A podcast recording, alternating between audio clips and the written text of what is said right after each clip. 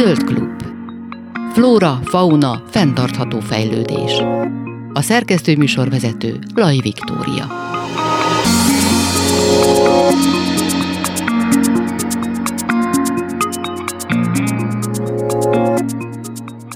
Kellemes délután kívánok, Laj Viktóriát hallják. A mai adásban szó lesz az első Magyarországon talált fosszilis dinoszaurusz tojásról, majd beszélgetünk arról is, hogy az ember terjeszkedésére nem minden faj fizet rá. Az alkalmazkodó képesek ugyanis gyakran hasznot húznak a települések közelségéből. Legelőször viszont arról beszélünk, hogy a közelmúltban megjelent egy kutatás, amiben azt vizsgálták, hogy a méhek és az emberek az automatikus tanuláshoz milyen különböző komputációs stratégiákat használnak. Ezzel kezdjük az adást.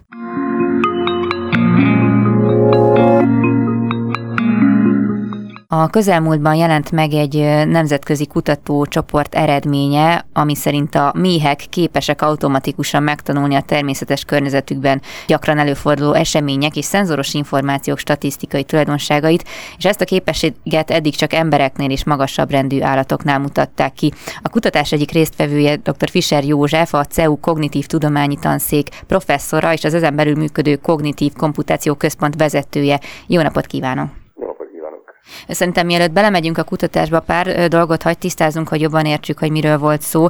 Ha amikor azt mondjuk, hogy események és szenzoros információk statisztikai tulajdonságai, akkor itt mire kell gondolni pontosan? Hát általában az emberek úgy szoktak gondolkodni, hogy események történnek körülöttünk, itt van egy szék, oda bementem, az a dolog leesett a földre, és ezek természetesen egy magasabb absztrakt szinten megfogalmazzák a körülöttünk zajló világnak a tulajdonságait, az eseményeit, de amikor arról beszélünk, hogy az agy hogyan dolgozza fel ezeket a dolgokat, akkor az indulás mindig valamilyen szenzoros információ, látási információ, hallási információ, vagy valami ilyesmi, ami nem ilyen nagy egységekben gondolkodik, hogy leesett a könyv a padlóra, hanem azt látja, hogy ilyen és ilyen változások történtek, például a vizuális információban, például az auditorikus zajokban. És ezek között is vannak ugyanilyen összefüggések, mint aközött, hogy valaki bemegy az ajtón, és azután be kell csukni az ajtót. Ezek az apróbb rendszerű statisztikák, ezekből épülnek fel aztán később a komolyabb, nagyobb struktúrák, amivel valóban az agyunk gondolkodik, vagy amit meg kommunikálunk. De ezek az építőelemeknek a kezelése az,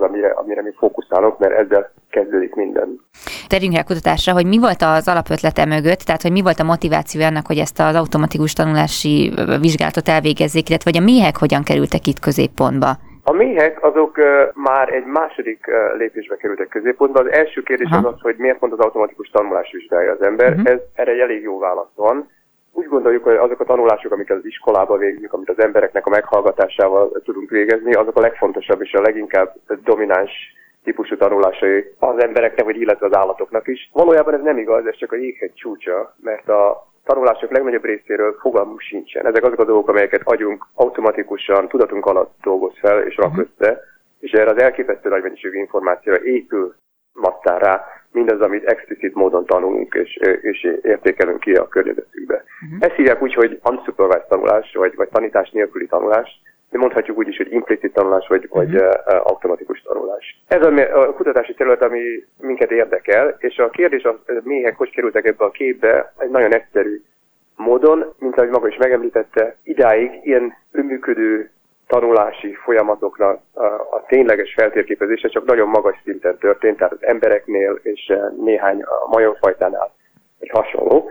És a kérdés az, hogy ez mind szép és jó, de hogyan változik meg a kép, amikor egy igazán alacsonyabb szintű állattal kezdünk el vizsgálódni. Ez azért érdekes, mert nem azt kérdezik, hogy az alacsonyabb állat ugyanolyan okos-e, mint mondjuk az ember, képes-e olvasni, beszélni, vagy ilyesmi, hanem azt mondjuk, hogyha egyforma szituációba tesszük a két fajt, tehát egy embert és egy méhecskét, akkor, tehát az egyforma szituációt úgy értem, hogy nincs előzetes tudásuk arról, hogy mi következik, csak alapvető jó kvantifikált információ érkezik, mondjuk látó információ érkezik az érzékelő, a szemükbe, akkor ugyanolyan módon nyúlnak-e hozzá az információhoz, vagy valahogy egészen másképp. Az alapvető processzus, amit használnak, egészen más. A méhecskéket azért választottuk ki, mert talán kevesen tudják, de a méhecskék a rovavirág szupersztárjai. Már nagyon sok olyan dolgot bemutattak velük kapcsolatban, amit nem hittek volna, hogy ilyen alacsony rendű állatot képesek csinálni. Tehát nagyon fejlett a látásuk, tájékozódásuk, vizuális információ alapján kiváló absztraktókat képesek feldolgozni, tehát mutatni majdnem, hogy úgy tűnik, mintha a logikai következtetéseket végeznének, vagy azokat képesek megtanulni, szociális tanulásra képesek. Tehát egy méhecske el tudja táncolni másik számára, hogy merre van az érdekes virágmező a távolban. Ezek mind-mind a méhecskéket a rovarvilág tetejére teszik intelligencia és látási intelligencia szempontjából. Tehát ez egy észszerű gondolat, hogy ezt a két majd próbáljuk összevetni annak a kérdésnek a megválaszolására, hogy az ilyen automatikus információnak az alapelvei, azok teljesen egyenrangúak-e a magasabb és az alacsonyabb fajok között, vagy van valami különbség?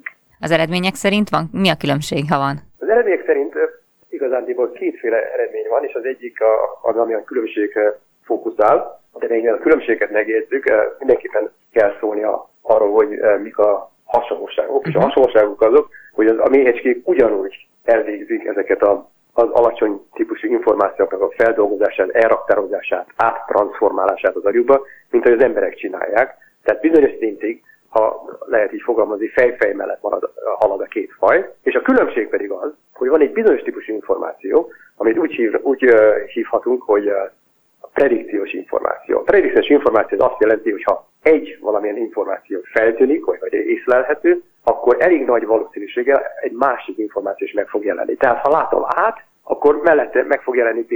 Nagyon nagy valószínűséggel. Ez azt jelenti, hogy amikor átlátom, akkor már egy csomó olyan információ van B-ről, amit nem is láttam, amit fel tudok használni. Na most ez az információ, ez a típusú információnak a feldolgozása, és ezt már előző kutatásokban megmutattuk, az emberek esetében nagyon-nagyon korán, mondhatni a életük legelejétől kezdve ott van.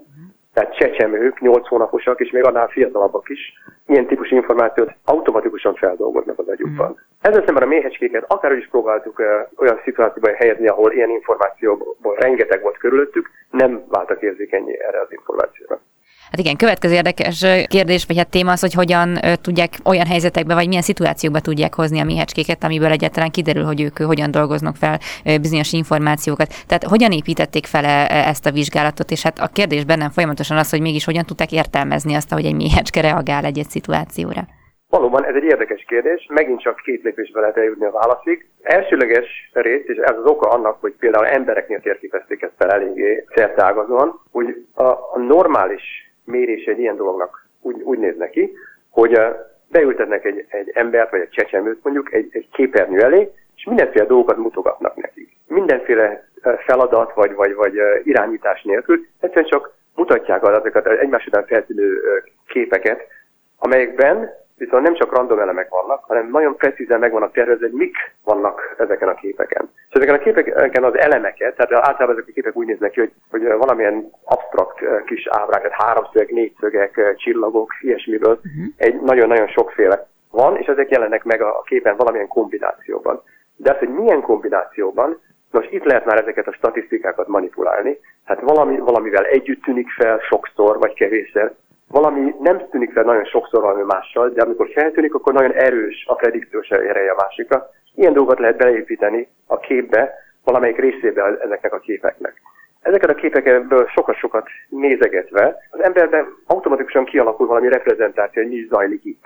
És ezek után, a második szakaszában tesznek, be lehet mutatni két különböző kis szegmensét ezeknek a sok-sok képeknek, és megnézni, hogy melyik az a szegmens, ami ismerősebbnek tűnik, vagy amelyikkel inkább úgy tűnik, hogy ismerős a két lehetséges alternatíva között. Az emberek esetében ez olyan egyszerű, azt mondjuk, hogy az első fázisban üljön le és figyeljen a képekre, amik jönnek, majd később kérdéseket teszünk fel ezzel kapcsolatban.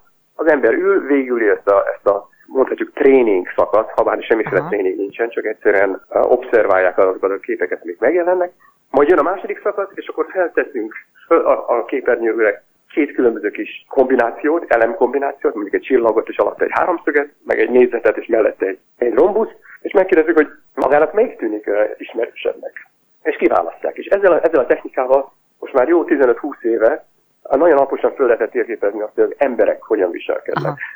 Mit választanak, és ebből vissza lehet következtetni, hogy azt választják, hogy érzékenyek egyáltalán a különbségre. Tehát a két kép között általában, amik között választaniuk kell, mondjuk erős különbség van abban, hogy milyen sűrűn szokott a háromszög és a kör, illetve a rombusz és a csillag feltűnni egymás mellett.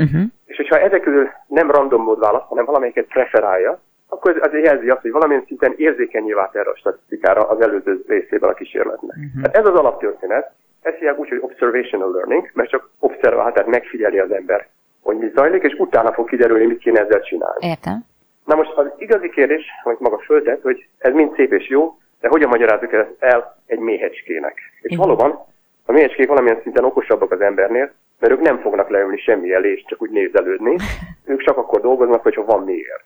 Tehát ki kellett találni egy olyan paradigmát, ahol ez az alapkoncepció, amit előbb elmagyaráztam, ez használható, de mégis a méhecskék is hajlandóak kooperálni. És ennek pedig egy olyan trükköt alkalmaztunk, hogy a méhecskéknek az első fázisban igenis kellett dolgozniuk valamiért, de miért kellett dolgozniuk, annak semmi köze nem volt ezekhez a statisztikákhoz, amiket mérni akartunk a második fázisban.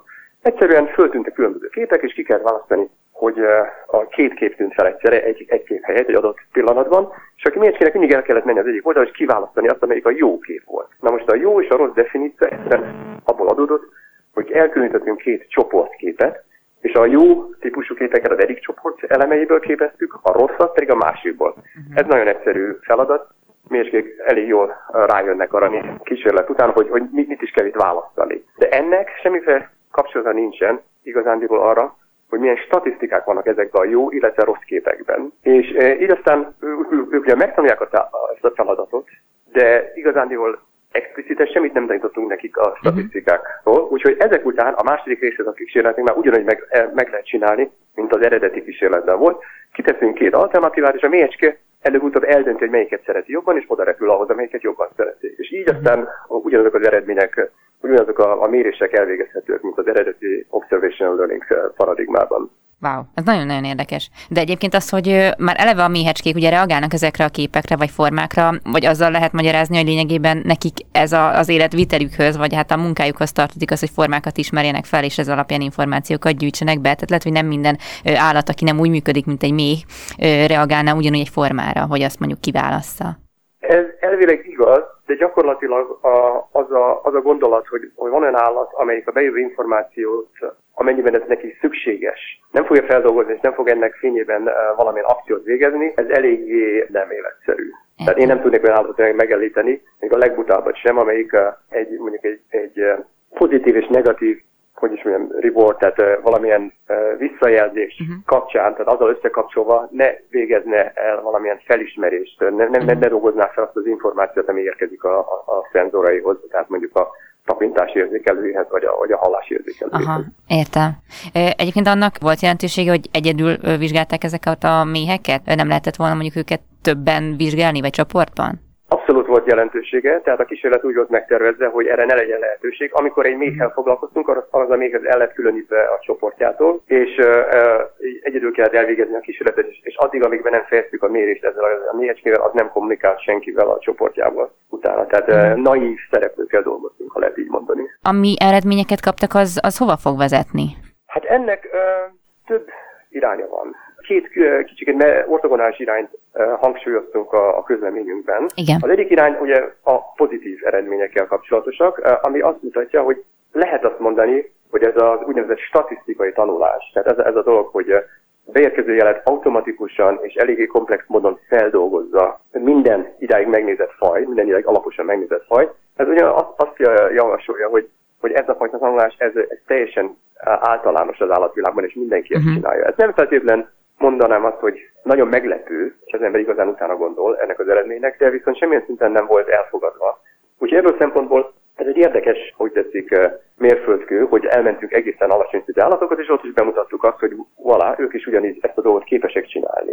Ez azt jelenti, hogy tulajdonképpen, hogy a figyelmével azt az 1 millió eurót, ami mondjuk egy méhecske agyában van, 1 millió sejtet, azzal is elképesztően jól lehet ezeket a dolgokat feldolgozni, ami azt jelenti, hogy nem szükséges egy abszolút emberi méretű és komplexitású rendszerben gondolkozni ahhoz, hogy nagyon-nagyon komoly dolgokat is el tudjunk érni. És valóban ilyen tulajdonképpen egyszerűnek tűnő mechanizmusok segítségével a mesterséges intelligenciában használt tanuló rendszerek, azok elképesztően jó eredményeket tudnak már most felmutatni, és valószínűleg ennél még jobbakat fognak tudni később.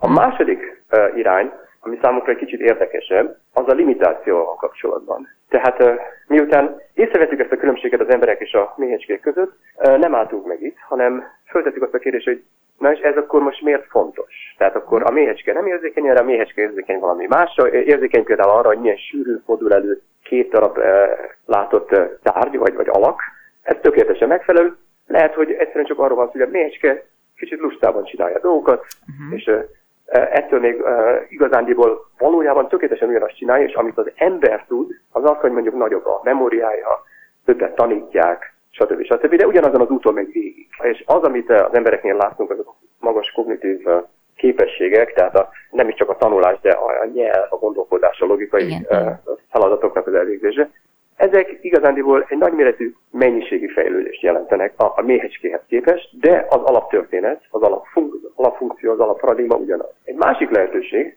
hogy ez nincs így, hanem alapvetően ugyanazt a feladatot másféleképpen oldja meg ez a két társaság, tehát a méhecskék és az emberek. Az, hogy ez valamilyen szinten választ tudjuk adni, hogy a két alternatív közül melyik az igazi, tehát melyik az, amiben hinnünk kéne, ez a modellezéshez fordultunk, és a modellezési eszközök segítségével kimutattuk azt, hogy az a típusú tanulás, amelyről tudjuk, hogy muszáj feltételeznünk azt, hogy az ilyen statisztikai tanulási eredményeket jól majd tudjuk magyarázni, az a tanulás nem fogja produkálni azokat a megfigyelt eredményeket, amiket a méhecskéknél találtunk. És viszont azok a tanuló algoritmusok, amelyek elég jól leírják azt, hogy a méhecskének milyen eredményei vannak, tehát képesek reprodukálni a méhecské eredményeket egy szimuláció keretében, azok viszont elégtelenek arra, hogy leírják azokat a tanulási karakterisztikákat, a jelenségeket, amelyeket megfigyeltünk az embereknél. Tehát ez azt jelenti, hogy két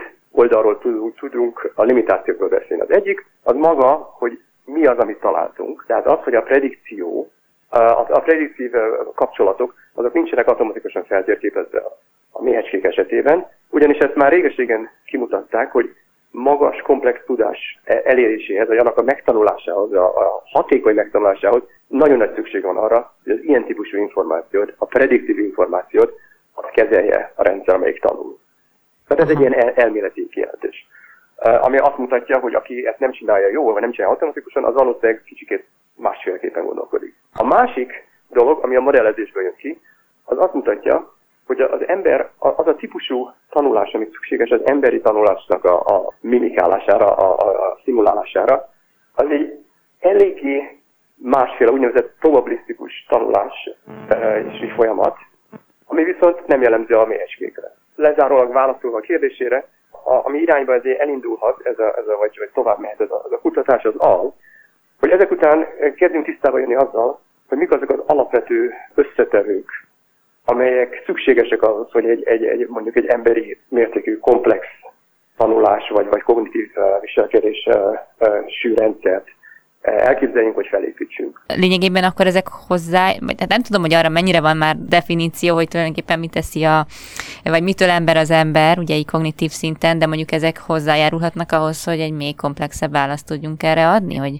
mit teszi ezt lényegében humánné? Hát nem még komplexebb, hanem pontosabb válasz, igen. Tehát alapvetően a hosszú-hosszú leírásnak a végén azt lehet mondani, hogy amennyiben állításaink és megfigyeléseink igazak, tehát az a két állítás, hogy egy, a prediktív információt az emberek feldolgoznak, a méhecskék nem.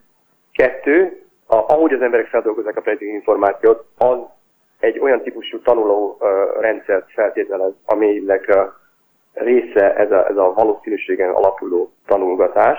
Amennyiben ez a 2 igaz, akkor ez tisztábbá teszi azt, hogy hogyan lehet építeni magas intelligenciájú mesterséges rendszereket, ha úgy tetszik, vagy hogyan lehet megérteni az emberi agynak a működését alaposabban. Van már következő irány, mármint hogyha ebben a témakörben gondolkodunk, hogy akkor milyen kutatást fognak végezni, vagy van esetleg valami már folyamatban? Természetesen, tehát ez nem egy ha már úgy tűnik, mint egy ilyen kis melléke téma, tehát milyen kis aranyos dolog, hogy a mélységeket megmérjük, de ez igazándiból keményen illeszkedik egy elég nagy kutatási programba, amelynek vannak triviális lépése és vannak komplexebb lépése. A triviális lépés természetesen az, hogy felteszik a kérdést, hogy minthogy ez volt az első igazi összehasonlítás, az első tökéletesen azonos rendszerben történő összehasonlítás két faj között ebben a kérdéskörben. És fölmerül a kérdés az, hogy rendben van, a méhecskék mások.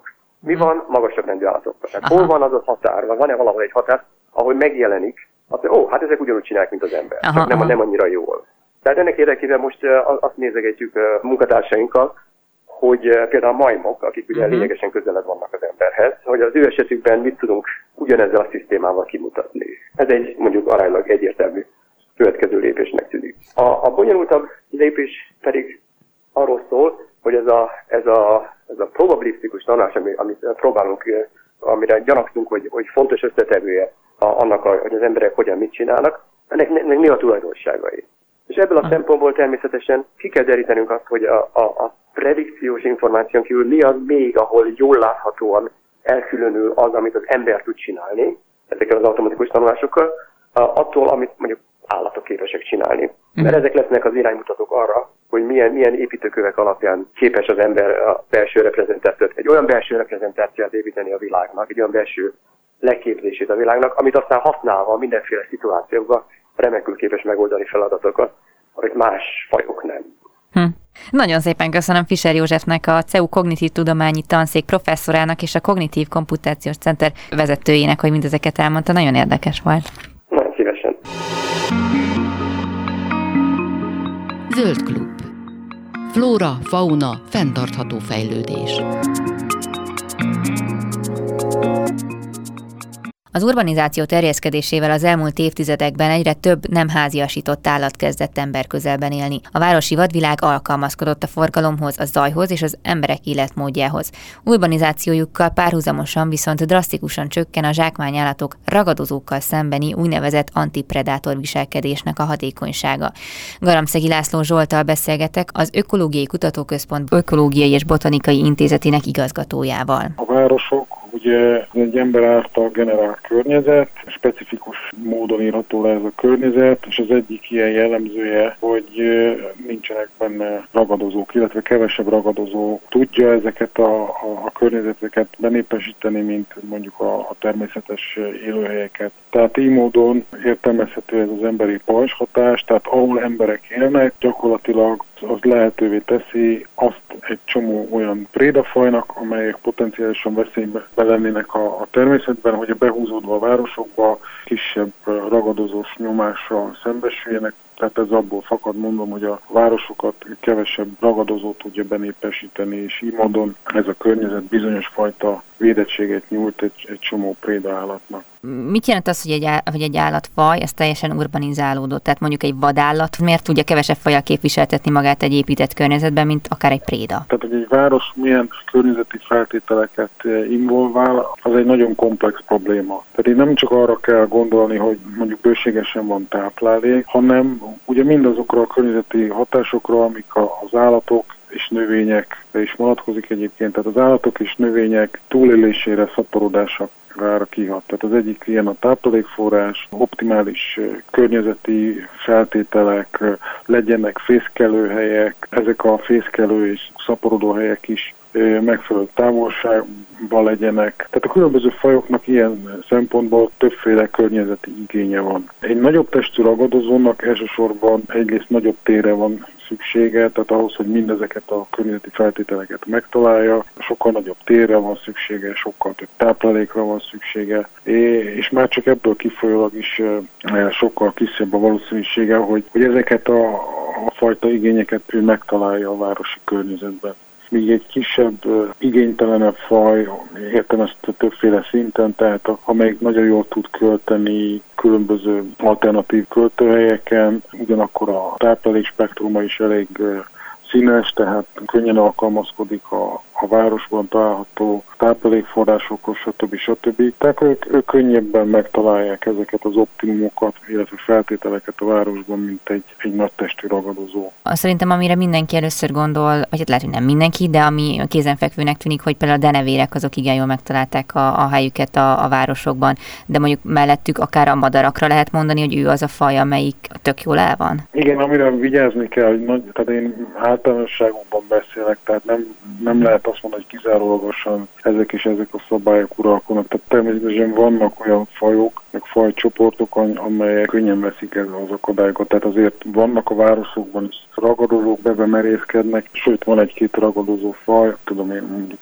a vércse jut eszembe, amelyik nagyon könnyen alkalmazkodik a városi környezethez, és sikerrel veszi ezt az akadályt. Tehát azért vannak kvázi kivételek vagy esetek, amikor a ragadozók is sikerrel betelepednek, de mondom, ha általánosan beszélünk, akkor mégiscsak azt kell mondanunk, hogy egy prédállat szempontjából sokkal biztonságosabb a városi környezet. Ha csak arról beszélünk, ugye megint figyelni kell arra, hogy miről beszélünk, mert ugye most csak azt mondtam, hogy a ragadozó fajok nem jönnek, de viszont a városok rejtenek egyéb veszélyforrásokat. Tehát a macskákra kell gondolni, amik ugye nem a természetes ragadozói, de a városban a macskák előfordulnak. Elég gyakran az mondjuk a madarakra egy igen komoly veszélyforrás a városban. Vagy ott van az autóforgalom, vagy az áramütés veszélye, vagy az üvegnek csapódás veszélye. Tehát mind olyan tényezők is vannak, amikre gondolni kell, mint veszélyhelyzet, csak ezek nem a természetes ragadozókat jelentik. Tehát itt ez a két fő különbség. De a városiasodás, illetve a ragadozóknak a csökkent jelenléte,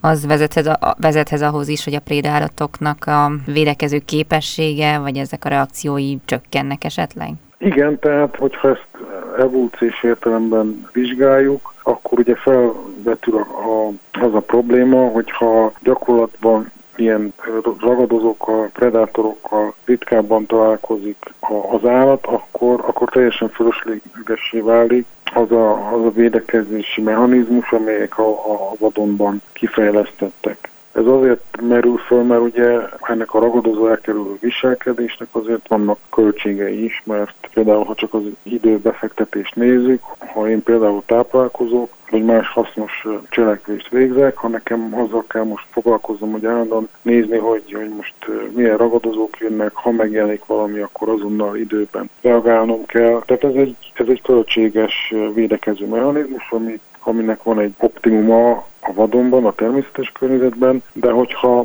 bekerülnek ezek a fajok a városokba, akkor az optimum eltolódik, mert nincs ez az a költségvonzata. Tehát minek nézegessem én a ragadozókat, hogyha sokkal kisebb a valószínűsége annak, hogy engem megtámad valaki, és sokkal nyugodtabban tudok táplálkozni. Ez jelenti azt, hogy mondjuk a szaporodó képessége is magasabb, mint hogyha vadonban élne? Nem, itt az a lényeg, hogy nem azt kell látni, hogy itt, hogy mondjuk a városiak az mondjuk jobban szaporodnak, vagy sikeresenek. Mind a kettő egy sikeres stratégia. Egy városi állat az a városba találja meg az optimális feltételeket a szaporodásához. Tehát mivel mondtam, hogy városban meg egyéb veszélyforrásokkal kell együtt élni. Tehát ezt egy komplex csomagként kell kezelni. Tehát a városi fajok azoknak, vagy populációk azok nagyon ügyesen alkalmazkodtak, és sikeresnek tekinthetőek a városi környezetben. Az erdei fajok meg az erdei környezetben tekinthetőek sikeresnek. Viszont az, hogy egy faj ez teljesen urbanizált legyen, ahhoz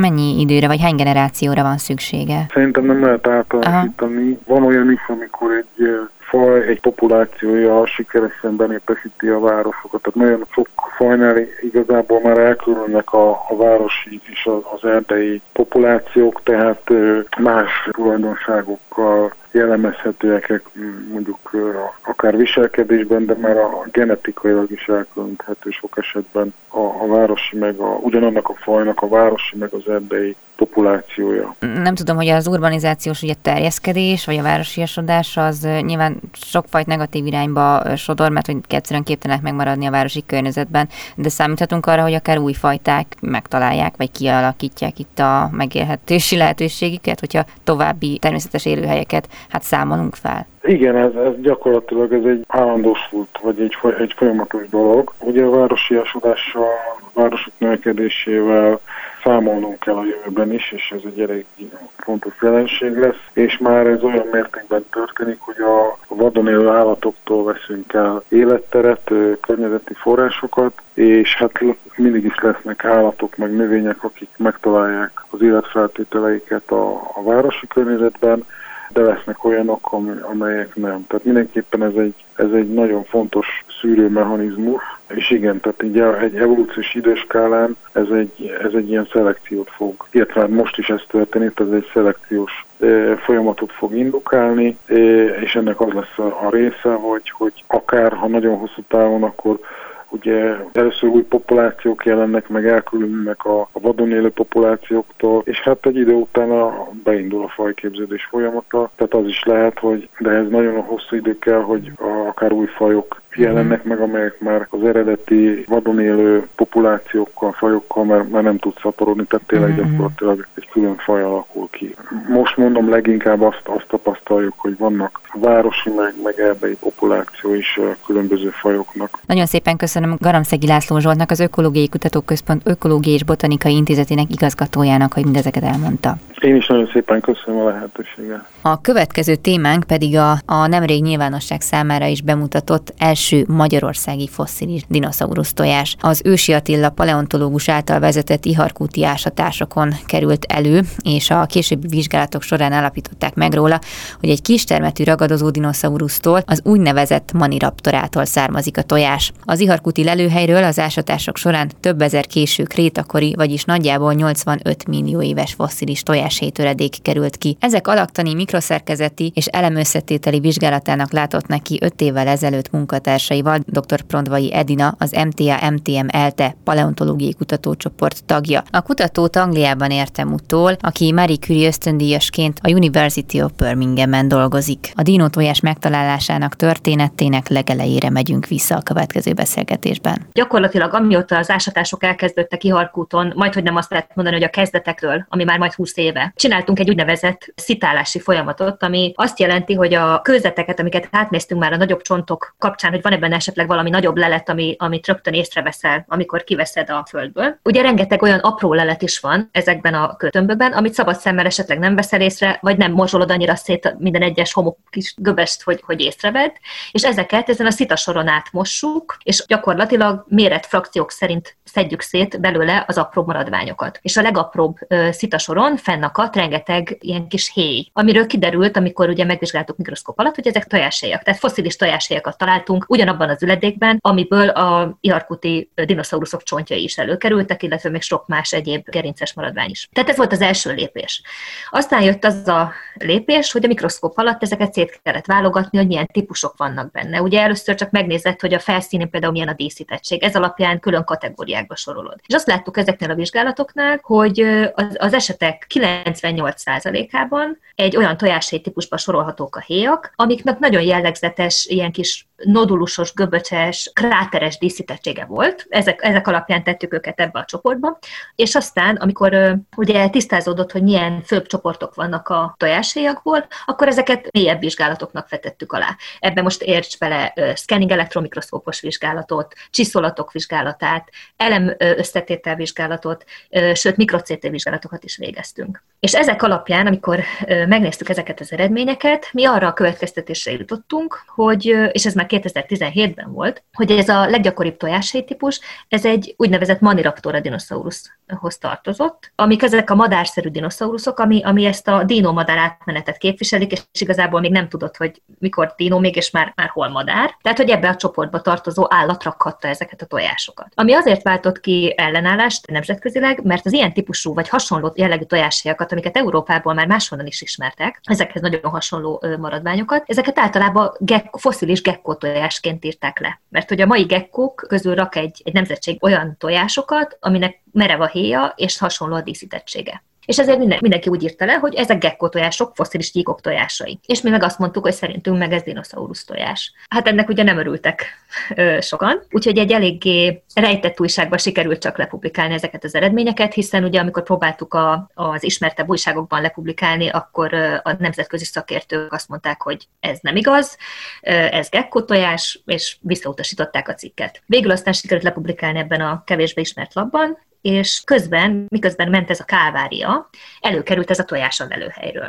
Amit ugye, hogyha mikroszkóp alá tettünk, akkor láttuk, hogy a tojáshéj felszíne, ami a díszítettség rajta, az ugyanaz a típus, mint amit ugye leírtunk, mint dinoszaurusz tojás, de mivel annyira mindenki azt mondta, hogy nem, ez butaság, nagyon finoman fogalmazva, ezért ugye nem tudtuk mire vélni, hogy akkor ez most vajon milyen tojás. Elvesztettük a bizalmunkat a saját meghatározásunkban. Egész addig, amíg egy koreai kutatócsoport nem vette föl a kapcsolatot velem, hogy megtalálták ezt a cikket annak ellenére, hogy nagyon elrejtett újságban lett publikálva, és őket érdekelné, hogy ők újra vizsgálnak használják ezt az anyagot. Mert szerintük is gekkó, de hogy van egy módszer, amivel ők ezt biztosan be tudják bizonyítani, hogy dinoszaurusz vagy gekkó volt.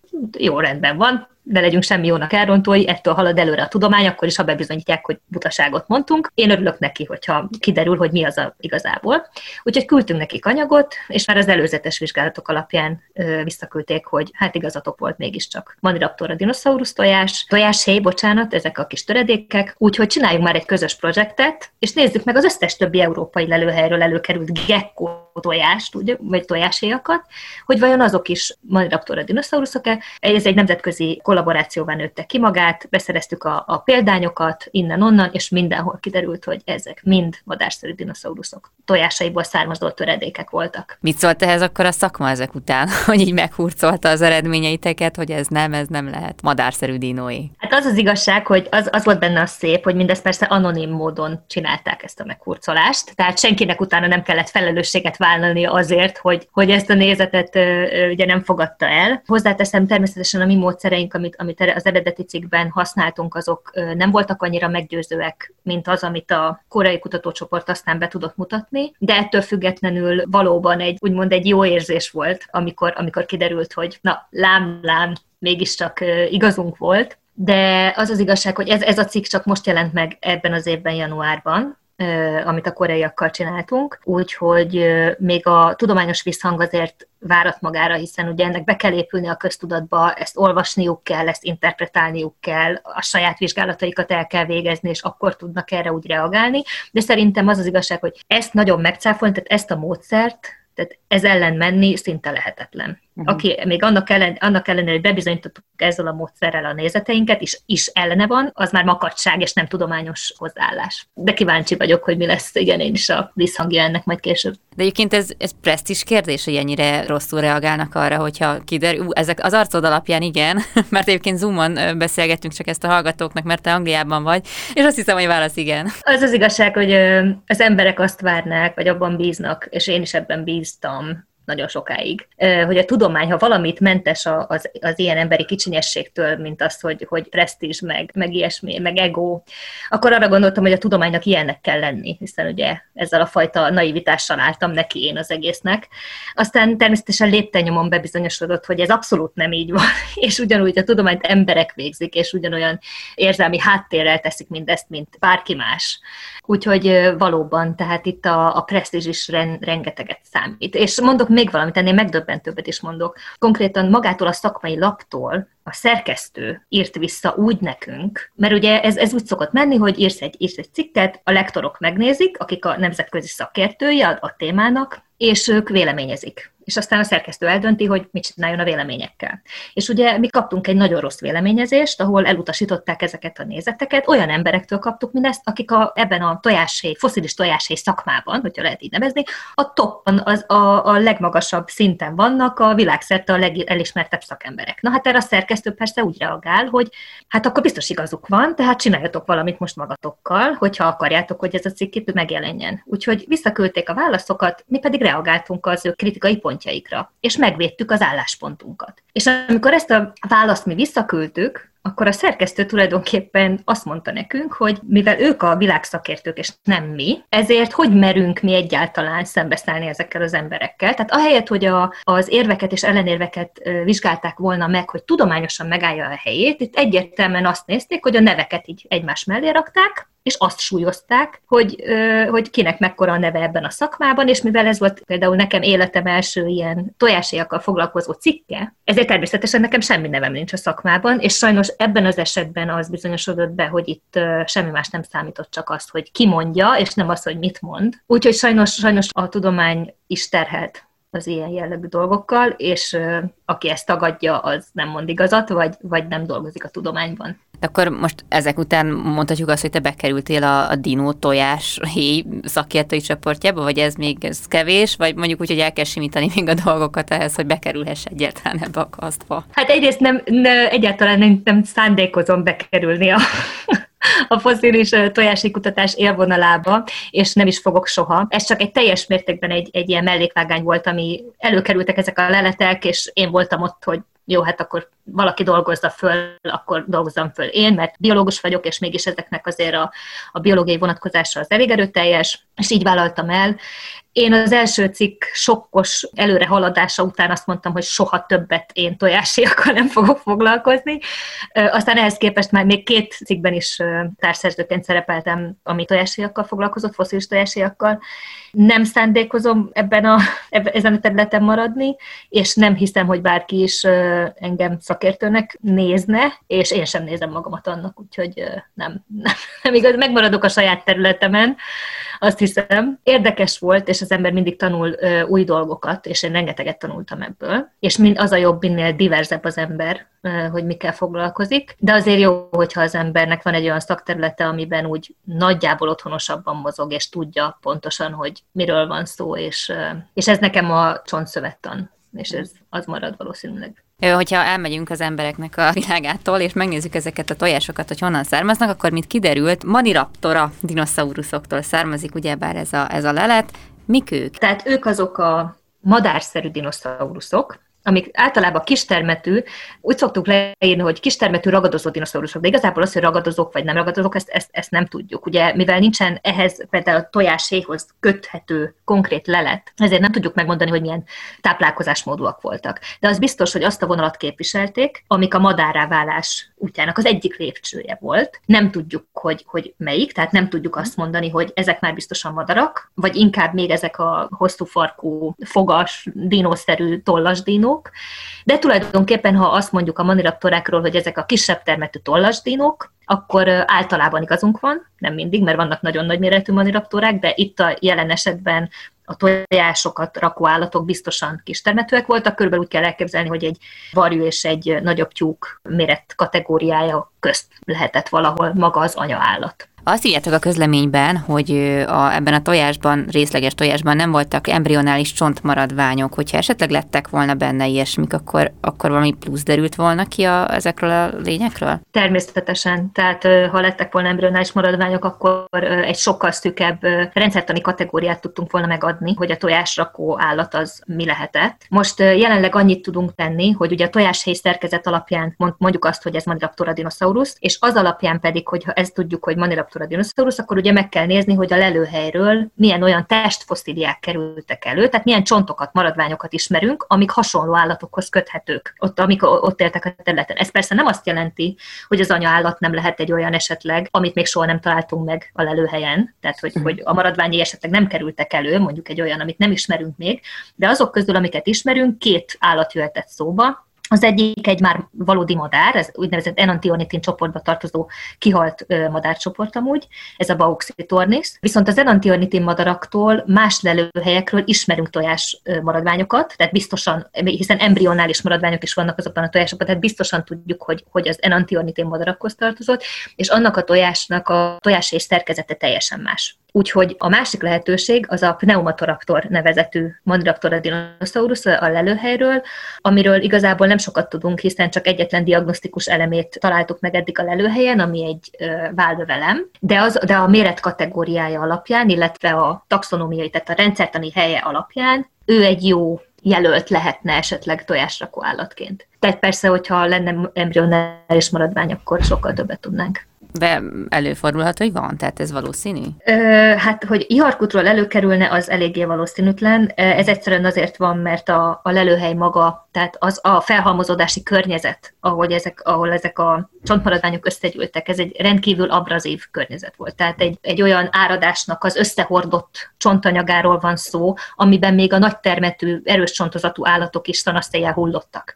Na most képzeld el, hogy van egy embrió, aminek a csontváza nagy része porcos. Tehát eleve nem marad meg, alig van benne csontanyag. És ami van, az is nagyon apró, nagyon törékeny, és tehát szinte lehetetlen, hogy egy ilyen környezetben találjunk embrionális maradványokat. Engem nagyon meglepne. Aztán semmi sem igazából lehetetlen, de nem számítok rá, hogy ez meg fog történni. A másik fontos info, bocsáss meg, ezt nem kérdezted, de szerintem ez érdekes, hogy a tojáshéj szerkezetvizsgálata alapján, illetve az alapján, a mennyiség alapján, amennyi tojáshéj töredék előkerült ebből a típusból, arra következtettünk, hogy valószínűleg itt már egy elhagyott, kikelt fészek kolóniáról van szó, ami társadort az ár, tehát nem kikelő csibéket, hanem a már ott hagyott, hátrahagyott tojáshéjakat vihette magával az ár. És ezt a tojáshéj belső felszínének a szerkezete alapján mondjuk, vagy gondoljuk, mert az embriók már visszaszívták onnan a kálciumanyagot, és teljesen megváltozik a szerkezete belülről a tojáshéjnak, és valószínűleg ezt látjuk ezekben a töredékekben. Arról már beszéltünk, hogy tojás, vagy fosszilis tojás területen már nem szeretnél tovább menni, de hogyha minden igaz, akkor te most Angliában vagy, hogy itt fogod folytatni a munkádat, az irányú munkáidat? Igen, hát nem tojáshéj irányú a munka, nem csontszövettani vizsgálatokat folytatok. Marie Curie ösztöndíjat nyertem ide Birminghambe, és a madárráválás evolúciós lépéseit fogom nézni, olyan szempontból, hogy a repülés evolúciója hogy alakulhatott ki egyetfejlődés szempontjából, és erre a mai madaraknak a csontjainak a szövetét fogom alaposabban megvizsgálni, modellezni, és utána átültetni a madárszerű dinoszauruszokra, a Maniraptora dinoszauruszokra, most már lehet nevén nevezni a gyereket, ezeknek a csontjaira, és így fogok következtetni arra, hogy hogy alakult ki a repülés, milyen egyetfejlődési utakon, mely csoportokban, és a többi, tehát ez a projektnek a lényege. Hát nagyon sok sikert kívánok akkor ehhez. Köszönöm szépen! Köszönöm! Dr. Prondvai Edinával beszélgettem, az MTA MTM ELTE paleontológiai kutatócsoport tagjával, ezzel pedig az adás végéhez értünk. Köszönöm az egész órás figyelmüket, további kellemes rádióhallgatást kívánok, Laj Viktóriát hallották. Viszont hallásra!